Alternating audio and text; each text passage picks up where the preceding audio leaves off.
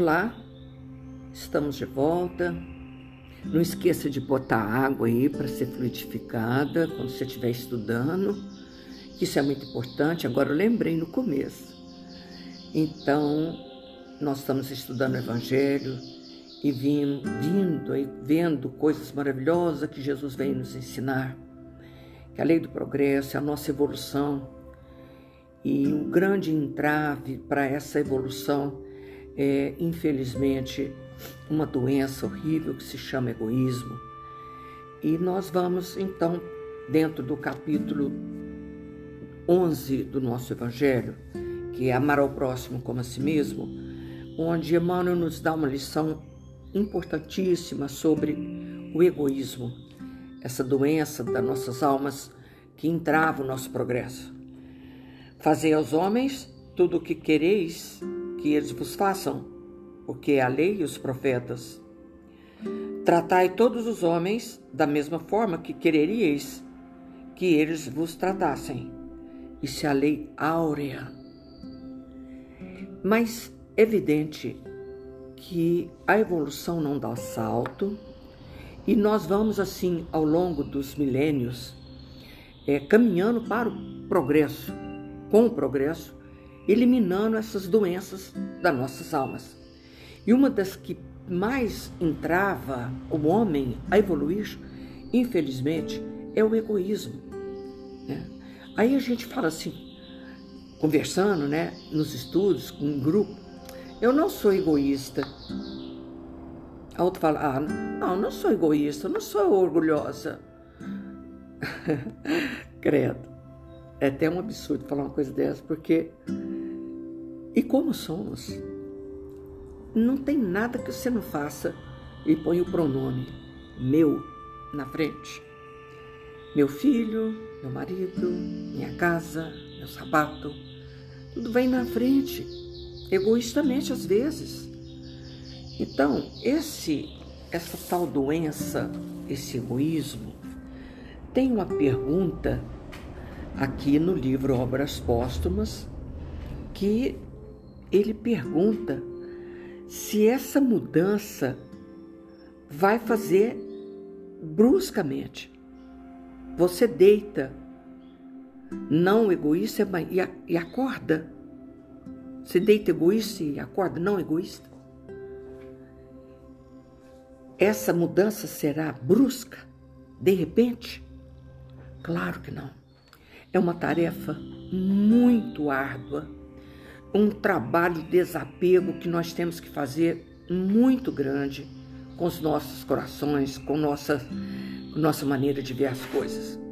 E aqui no livro Obras Póstumas, é, tem uma, um, um artigo, um, deixa eu ver onde que começa, que fala sobre o egoísmo, suas causas, seus efeitos e os meios de destruí-lo.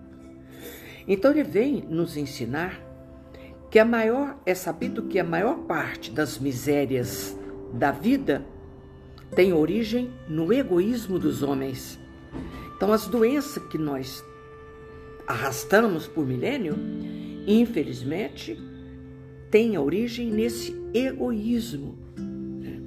Mesmo a gente sabendo que fica aqui por pouco tempo, nós não é, admitimos a ideia de diminuir esse querer nosso. Eu quero, eu quero, eu quero. A gente não diminui. Né? Então, é, ele diz aqui no livro Obras Póstumas que o orgulho e o egoísmo nasce de um sentimento natural. Nasceu com instinto de conservação. E ele vai, ele começa a falar desde esse tempo que é desse instinto de conservação nasceu aí. Né? Porque Deus não nos fez nem egoísta nem orgulhoso. O homem, se pelo instinto, de, é uma lei natural, um instinto de conservação, ele, então, traz até hoje essa barbárie dentro de nós, o egoísmo e o orgulho. Todos os instintos têm sua razão de ser e sua utilidade, porquanto Deus nada fez de inútil. É o que eu acabei de dizer. Ele não criou o mal. O homem é quem o produz. Então, é interessante que através do nosso livre-arbítrio e usando esse instinto de conservação, a gente conserva até hoje esse exagero de egoísmo, exagerando o instinto que Deus outorgou para sua conservação. Olha que espetáculo. Não podem um homem ser feliz, os homens ser felizes, se não viverem em paz, isto é, se não os animar um sentimento de benevolência, de indulgência, de condescendência. Numa palavra, enquanto procurarem esmagar-se uns aos outros. Se a gente continuar nos esmagando, né, vai perder essa, esse sentimento de benevolência, de indulgência. A caridade e a fraternidade resume todas as condições e todos os deveres sociais. Né? Ora, abnegação é incompatível com o egoísmo e o orgulho. Logo, com esses vícios, não é possível a verdadeira fraternidade. Ó, é preciso. Por que a fraternidade? Quando Jesus falou, chama Deus de Pai, colocando nós todos como irmãos. Né? Fraternidade. Para que os homens vivam na terra como irmãos, não basta se lhe dê lição de moral. Presta atenção, gente. Importa destruir as causas de antagonismo, atacar a raiz do mal, o orgulho e o egoísmo. Não adianta dar lição de moral. Ele tem que destruir essas causas que, infelizmente, está dentro de nós por milênios desde o instinto de conservação. Por isso que ele está falando aqui, desde o começo. Gente, mas é um, um artigo é espetacular. Essa chaga sobre a qual deve concentrar-se toda a atenção dos que desejem seriamente o bem da humanidade. Impossível, dir-se-á, destruir o orgulho e o egoísmo, porque são vícios inerentes à espécie humana. É, tá vendo? Se fosse assim, houvéramos de desesperar de todo o progresso moral. Entretanto, desde que se considere o homem nas diferentes épocas transcorridas, não há negar que evidente progresso se efetue com o tempo. Se a gente viu no, na lição passada que desde o passado a gente vem evoluindo. É por isso que Jesus falou que tem que o evangelho tem que florescer primeiro no coração dos homens, do homem, indivíduo. É preciso essa. Então, essa causa de, de, de é, para destruir isso em nós, precisamos de mais do Evangelho como a lição. Tratar o outro como gostaria de que tratasse. Foi Jesus que falou, né? Gente, mas isso aqui é tão espetacular. A principal reside, evidentemente, na ideia falsa de que o homem faz a sua natureza, seu passado, seu futuro. Por não saber de onde vem, ele se crê mais do que é, e não sabendo para onde vai, concentra na vida terrena todo o seu pensar. Isso a gente viu no outra, na outra lição da semana passada. Então, quando o homem tem a ideia do futuro, identifica-se o homem com a ideia, com a vida futura. Então ele vai mudar completamente a sua maneira de ver. A, a sua maneira de encher o guarda-roupa de roupa, essas coisas todas que a gente falou isso da outra vez. A consequência natural, é lógica dessa certeza, é sacrificar o, o homem um presente fugidio e um porvir duradouro. Quer dizer, eu acredito no futuro, então muda-se totalmente o conceito do egoísmo. Tomando por objetivo a vida futura, pouco lhe importa estar um pouco mais ou menos nessa, nessa existência. Se a gente trabalhar isso nesse sentido. A causa do orgulho está na crença em que o homem se firma na sua superioridade individual. Ainda aí se faz sentir a influência da concentração dos pensamentos sobre a vida corpórea, naquele que nada vê adiante de si, atrás de si e acima de si. O sentimento da personalidade sobrepuja e o orgulho fica sem contrapeso. Ó, crer em Deus e na vida futura é consequentemente, consequentemente a primeira condição para moderar. Ó, moderar. Não vai dizer que é de uma hora para outra, como faz na pergunta aqui que eu acabei de ler agora mesmo. Isso vai mudar de repente? Não, presta bem. Crer em Deus e na vida futura é, consequente, a primeira condição para moderar o orgulho, porém não basta. Juntamente com o futuro, é necessário ver o passado para fazer exata, ideia exata do presente. O que, que nós estamos falando aqui? O que, que ele está ensinando para gente? É sobre a preexistência da alma. Está falando da reencarnação. Eu vou ler isso aqui devagar.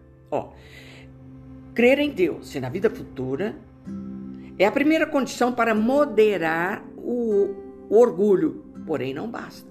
Porque ele precisa saber do futuro, acreditar no futuro, que é a vida futura, ver o passado, porque está tudo da gente. Quer saber o que você era no passado? É só ver as coisas que a gente traz agora, aquilo que me tenta agora.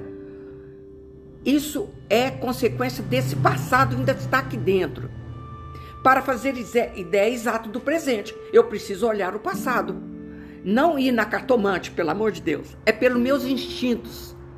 Pelo que eu já trabalhei dentro de mim. Isso é bonito demais, não é?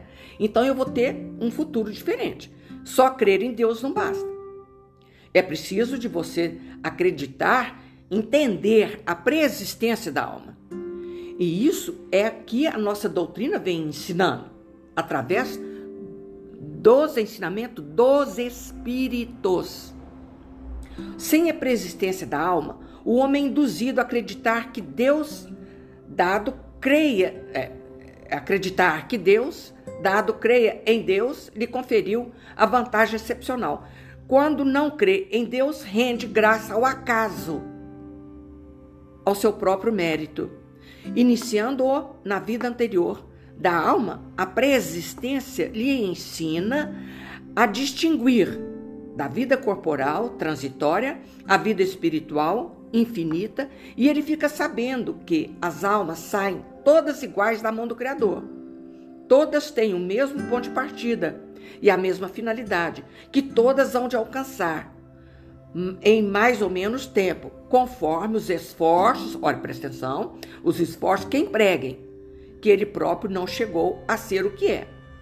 Senão, depois de haver, por longo tempo, penosamente vegetado como os outros, nos degraus inferiores da evolução. Que coisa espetacular! Da evolução, que entre os mais atrasados e os mais adiantados, não há senão uma questão de tempo, e que as vantagens do nascimento são puramente corpóreas, independem do espírito, e que o simples proletário pode, noutra existência, nascer num trono e o maior potentado renascer proletário. Tá entendendo? É, é, é aí que a importância de ver que a doutrina vem ensinar para gente sobre a preexistência e a reencarnação. Se a gente levar em conta somente a vida planetária, ele vê apenas as desigualdades sociais do momento que são as que impressionam. Se, porém, deitar os olhos sobre o conjunto da vida do espírito, sobre o passado e o futuro, desde o ponto de partida até o da chegada, aquelas desigualdades se somem e ele reconhece que Deus nenhuma vantagem concedeu a qualquer um de seus filhos, que é obra dele. Por isso que Jesus falou a cada um segundo sua obra. Então é necessário para entender, para a gente desvencilhar desse egoísmo muito grande que está em nós desde o instinto de, de preservação, a gente precisa de estudar, entender essa doutrina extraordinária que vem falar da reencarnação, da pré-existência da alma, que já vivemos muitas vidas, né?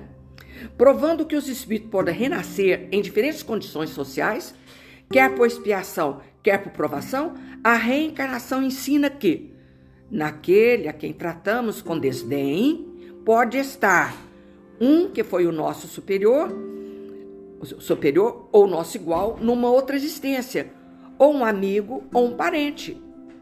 Se o soubesse o que com ele se defronta, o trataria com atenção. Mas nesse caso, nenhum mérito teria. Por outro lado, se soubesse que o seu amigo atual foi seu inimigo, seu servo ou seu escravo, sem dúvida que o repelia. Então, o que, que, que Deus nos deu? Um véu sobre o passado. Olha que coisa mais linda. Ora, Deus não quis que fosse assim, pois lançou um véu sobre o passado. E desse modo o homem é levado a ver que todos irmãos seus e seus iguais, donde uma base natural para a fraternidade. Que coisa mais linda! Jesus assentou o princípio da caridade, da igualdade e da fraternidade, fazendo dele uma condição expressa para a salvação.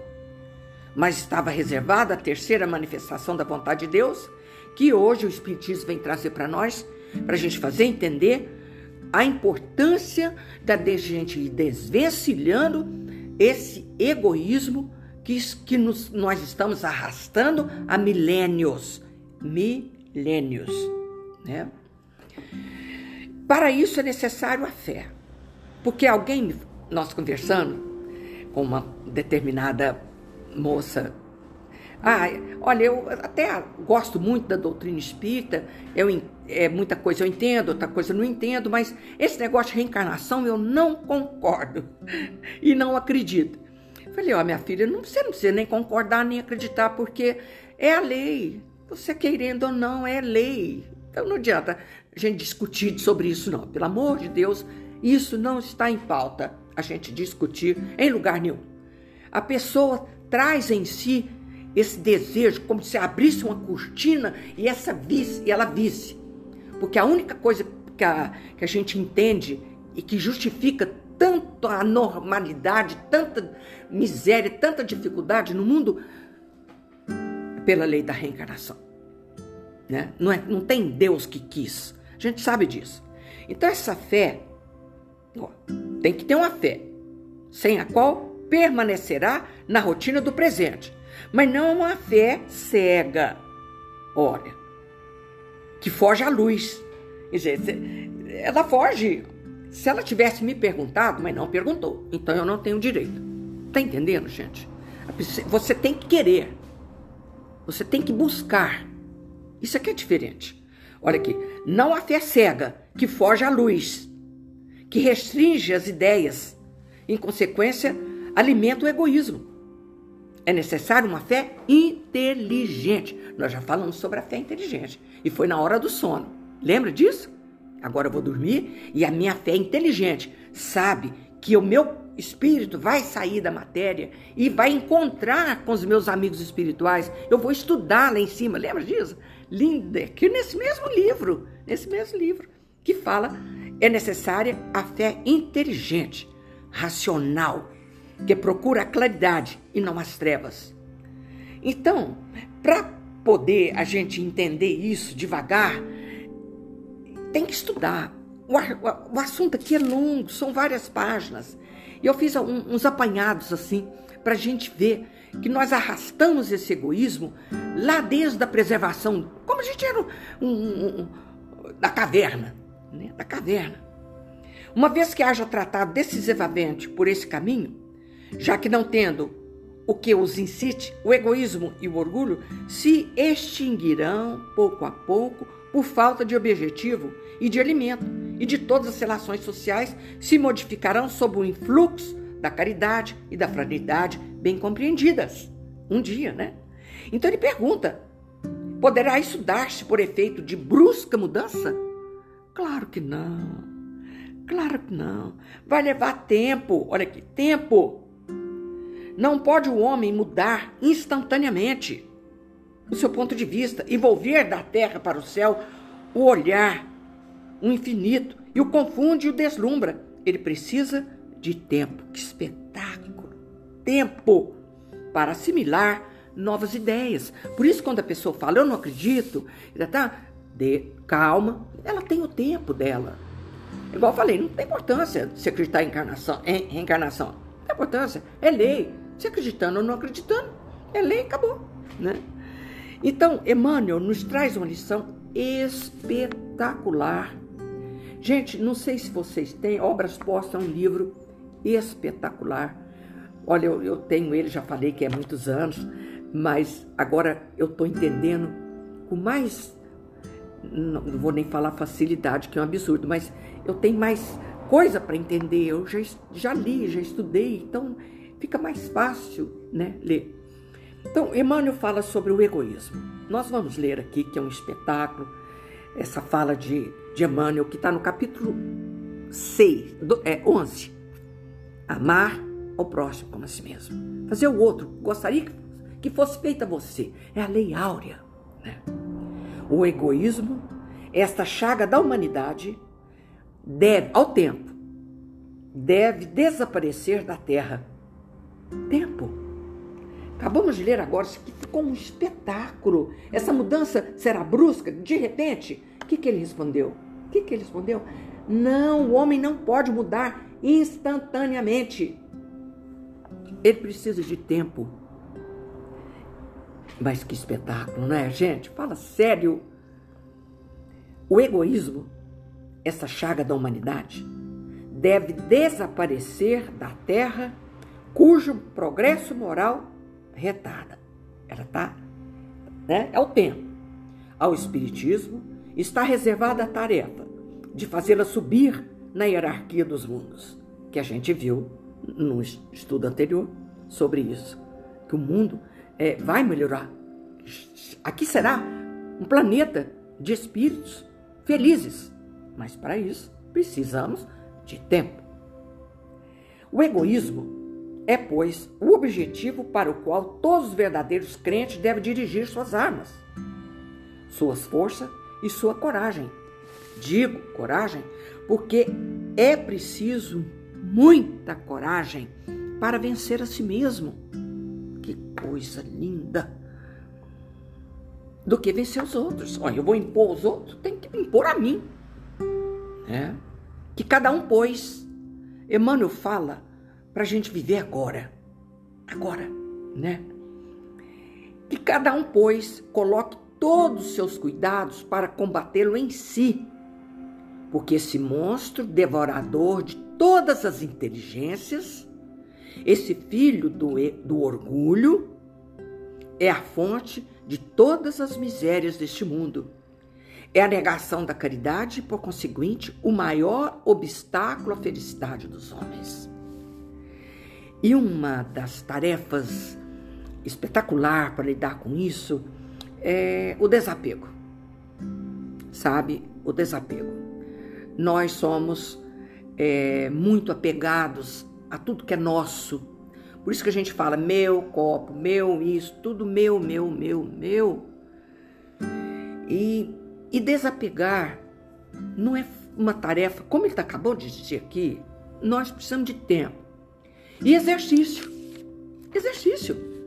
Vamos fazer o exercício do desapego. O espírita é muito bom nisso. O espírita, é, é, é, é ele gosta de limpar o guarda-roupa, encher sacola e levar lá para o centro para doação. Ótimo. É sapato, é roupa, tudo que ele acha que já. Eu falei disso. Lembra? Deixa eu contar, se eu já contei, vou contar de novo. Que eu eu estava arrumando o um armário aqui, fazendo aquela faxina de fim de ano. Isso foi no, antes, antes do Natal. E aí eu, eu falei para minha secretária: antes de guardar, eu quero ver, porque não vou guardar tudo isso aí em cima, não. Mas tem uns buracos aqui agora, graças a Deus. Eu fui, eu falei, olha, se eu não quero, se eu não quero, fui dando para ela. Chegou uma amiga que levou outra peça, sabe? Fui tirando as peças Gente, tem defeito não. Perfeita, tá aqui linda, tava no armário.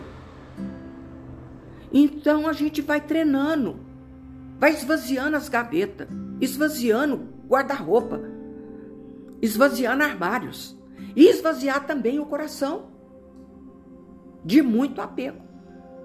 Sabe? Então é preciso, ó. Por que, que ele fala que tem que combater isso? Que cada um Pois coloque todos os seus cuidados em combatê-la em si. Porque esse monstro devorador de todas as inteligências, esse filho do orgulho, é a fonte de todas as misérias deste mundo. É a negação da caridade e, por conseguinte, o maior obstáculo à felicidade do homem. Quando eu vi o armário vazio, aí até a menina falou: mas por que, que eu não fui na sua casa esse dia? porque eu estava desocupando o armário, né? Mas vamos, vamos, vamos ler aqui, continuar aqui, que isso aqui é importante. Jesus vos deu exemplo, palavras de Emmanuel, no item 11 do capítulo 11. Jesus vos deu o exemplo da caridade e Pôncio Pilato do egoísmo. Porque enquanto o justo vai percorrer as santas estações do seu martírio, que é Jesus, Pilatos lava as mãos dizendo: "Que me importa?" Ele disse aos judeus: "Esse homem é justo, por que quereis crucificá-lo?" Entretanto, deixa que o conduzem ao suplício. Ai, meu Deus, isso aqui é a coisa mais horrorosa que existe, essa expressão lava a mão. Lava as mãos. Que me importa? Esse é o, o símbolo do egoísmo e da indiferença maior que existe nesse mundo que me importa? Ó, cansei de você, tô lavando as mãos. Que horror! Essa expressão, lava as mãos, é para agora, hoje. Que me importa? Que me importa? É a indiferença com o sofrimento do outro. É o símbolo do egoísmo ao extremo e da indiferença. Olha aqui, que me importa? Então ele deixa, porque a história de Pilatos, deixa, vamos, vamos voltar aqui. Ah, mas o que, que ele podia fazer por Jesus? Nada. Absolutamente nada. Mas poderíamos estar estudando hoje uma frase que ele usou em defesa do Cristo. Não poderíamos. Ó, deixa que o conduza a um suplício. Não existe nos anais da história uma frase que Pilatos tenha dito para defender o Cristo. De qualquer maneira, tinha que cumprir a, a, a, o que cumpriu-se, né? Jesus, no, o sacrifício de Jesus. Mas ele não poderia ter deixado para a posteridade uma frase de defesa não poderia. Não, mas tem essa frase. Lava as mãos. Traz a bacia. E tá o exemplo. Eu lavo minhas mãos. Que horror! É a indiferença. E conta, não sei mais qual livro que eu li, que a mulher dele falou para ele que a consequência desse ato dele ia ser muito terrível. A mulher dele falou isso para ele naquela época. É um outro livro que eu não sei mais que livro que é esse. Então veja bem, pelo amor de Deus. Pelo amor de Deus. Essa expressão lava a mão, símbolo de um egoísmo muito forte, muito grande, né? e de indiferença. Não teria nada que ele tivesse feito teria mudado a situação do Cristo. Mas infelizmente ele não deixou uma fala de defesa. Credo. Então, presta atenção, tem tem uma história que é verdadeira, que um rapaz, é um homem, morava no edifício e ele chegou muito cansado e o morador do edifício também, do edifício, morava mais acima dele, não sei precisar mais, que eu já esqueci, telefona para ele pedindo que ele fosse lá, que ele precisava de falar com ele. Mas ele estava muito cansado, deitou no sofá e falou assim: Eu já gastei todos os verbos com aquele cara, não aguento aquele cara mais. Oh, mas. E deitou no sofá e dormiu. E a consequência disso é que o camarada pulou do prédio e morreu. Ele não tem nada a ver com. Olha, pelo amor de Deus, ele não tem culpa. Eu estou contando a história de lava-mão e de indiferença. Mas até que não era indiferente. Você estava cansado, chegou do trabalho, estou cansado. Já escutei aquele cara demais. Não aguento ele mais. Parece até que as trevas falou isso na cabeça desse coitado. E a consequência foi que o outro é, acabou pulando do edifício. Então, cuidado, porque às vezes a gente precisa de uma palavra e a gente lava a mão. Não, não quer saber. Hoje eu estou tão contente, eu estou tão satisfeito da vida, não quero ouvir, sabe, a lamúria de uma pessoa. Cuidado. Isso é maior de o exemplo de todo o egoísmo que existe no mundo. Essa expressão do lava as mãos, que é do Pilatos, que deixou para nós hoje estudar. E a gente não pode deixar as coisas acontecer. A gente tem que lutar contra. Como tem uma, uma história positiva de uma família que a menina foi induzida com, com um rapaz muito mais velho, e ensinou ela a se drogar e tudo, e a mãe procurava ela nesses buracos do mundo aqui na cidade e tal. Ela não falou, não aguento mais, lavo minhas mãos, deixa o... Não. Enquanto ela teve força, ela lutou e tirou a filha da mão do, das drogas. É isso aí. É isso aí. Jamais deixa mão. Lavar, lava as mãos? Que isso? Jamais. Né? A gente não podemos, nós não podemos deixar para depois, porque pode não dar tempo. Uma vez, não sei o que aconteceu aqui, aqui em casa, uma coisa muito engraçada, não vou nem contar, que eu nem lembro mais o que, é. Só sei que eu, isso que eu falei. Assim, a gente vai resolver esse problema agora ou a gente vai deixar para que 100 anos? Entendeu? Então vamos conversar, vamos sentar, vamos trocar ideia, vamos, vamos falar. Se for chorar, chora. Agora ou daqui 100 anos? Entendeu? A gente precisa ver isso. Pode deixar para depois, não. Né? É a esse antagonismo da caridade do egoísmo, a invasão dessa lepra do coração humano, que o cristianismo deve não ter cumprido ainda toda a sua missão. Claro que não. Por isso que Jesus falou que o, o, evangelho tem que florescer no coração de cada um, de cada indivíduo primeiro.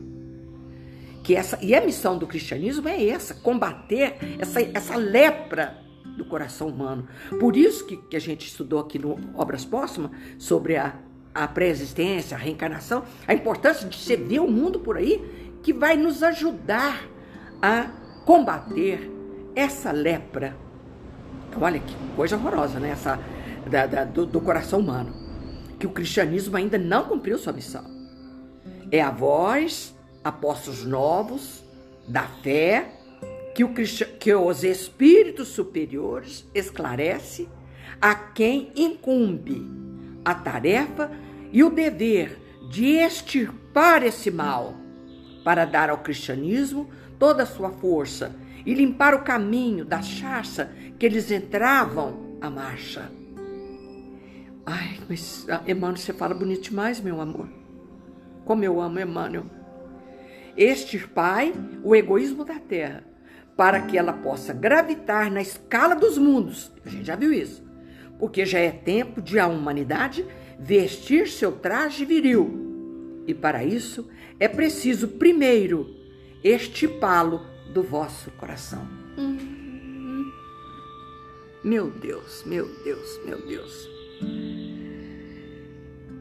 O que, que a gente leu agora mesmo? É de repente? É devagar. O, o dia que você der conta de fazer uma coisa, o egoísmo está te falando para você fazer e você não faz, venci. Nossa, venci. Dei conta. É, um, é uma glória. Vai ser uma glória. Então, nós precisamos de pedir.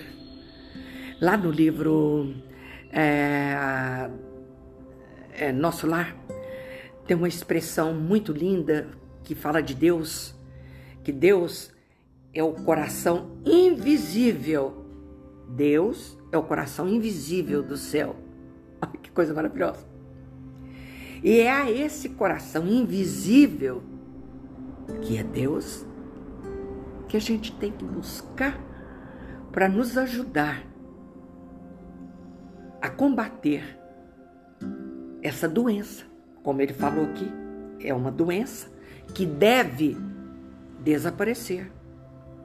Quer queiramos, quer não queiramos, vai desaparecer.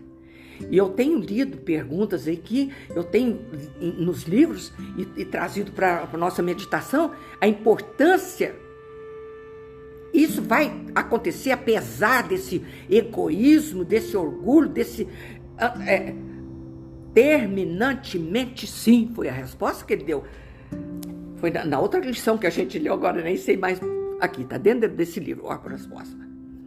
Ele perguntou para ele: apesar do egoísmo, do orgulho ser tão grande, isso pode, vai acontecer com essa humanidade terrestre? E ele responde: terminantemente sim. O que significa isso? Não tenha dúvida. Não tenha dúvida. É lei. É lei. É lei. Quando a gente entende a lei soberana de causa e efeito, a gente vai entender e não vai, a gente não vai cansar de ser bom, porque a gente vive falando isso. Ó, oh, quer saber? Esse mundo tá tão ruim, esse povo tá tão mal, esse povo tudo isso. Cansei de ser bom. Ah, cansou nada? Ele nem é bom. Bom só Deus o é. Quando alguém perguntou para Jesus, né? Mestre, você é bom? Ele falou assim: bom só Deus, só meu pai. Olha, Jesus falou uma coisa dessa. Então, como que a gente pode cansar de ser bom. Isso a gente fala com o marido, com o filho, quando a gente tá com raiva, né? Fica brava. Ah, quer saber? Cansei de ser bom. Agora, se você quiser, faz sua comida. Não. Não. Não é assim, não. A gente não pode cansar de ser bom. Isso não tem lógica. A gente não pode perder nossa fé. E não pode desanimar da nossa família. Não podemos. É porque é na família que está as nossas dificuldades. Ué, se existe é, problema na minha família, com a minha família, se eu, se eu não estiver convivendo com ela, como é que eu vou resolver o problema? Se um nasceu lá na, na, na Europa, o outro nasceu não sei onde. Não, é dentro de casa. Vossos inimigos são de sua própria casa. Falou Jesus, hein? Falou Jesus. Vossos inimigos são de sua própria casa. Casa de alvenaria e casa mental, casa coração.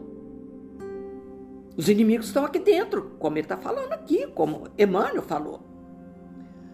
Então a gente precisa aprender a amar, fazer ao outro o que gostaria que fizesse para mim. É a lei áurea. O nome bonito, né? Adoro esse nome. Então nós não podemos cansar bom. Temos que ser bons na medida do possível, né, gente? Como é que falou aqui? É depressa? Não. Tempo. Tempo. Tempo. Acabei de ler agora. Tempo. Isso, essa mudança virá bruscamente? Não. Precisa de tempo. Ele precisa de tempo para assimilar as novas ideias, a maravilha que Jesus veio trazer para nós, né? Chegou na horinha da nossa prece, minha norinha chegou. Estava trabalhando. Então é preciso de extirpar de nós essa doença chamada egoísmo. E nós temos todas as ferramentas. Deus, olha, olha essa expressão. O coração, como é que é? O coração, Deus é o coração do universo. Como é que eu falei? Agora eu perdi. Que Deus é um, um coração imenso. Aí, no universo, envolvendo-nos, deixando cair sobre nós as suas bênçãos. E nesse momento, nós vamos pedir a Deus, a Jesus, a nossa Mãe Maria Santíssima, que nos traga é, a, a luz. Não foge da luz do conhecimento. Não foge da luz. Ah, eu, Que Deus vos abençoe, né? Ficou aqui, agora vai ficar para a próxima semana. É Deus te abençoa. Que lindo isso aqui.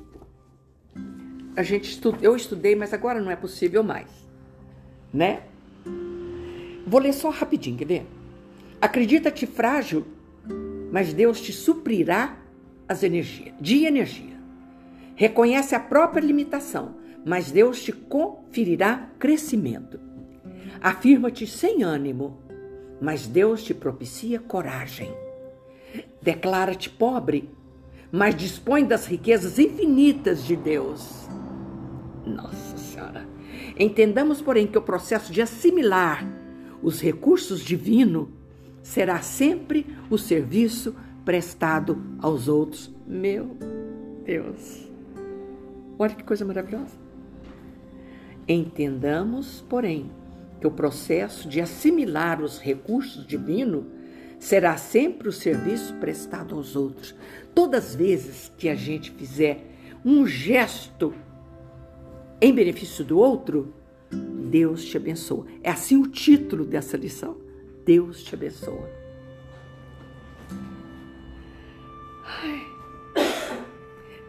Pela hora de otimismo com que amparas o trabalho dos companheiros, Deus te abençoa.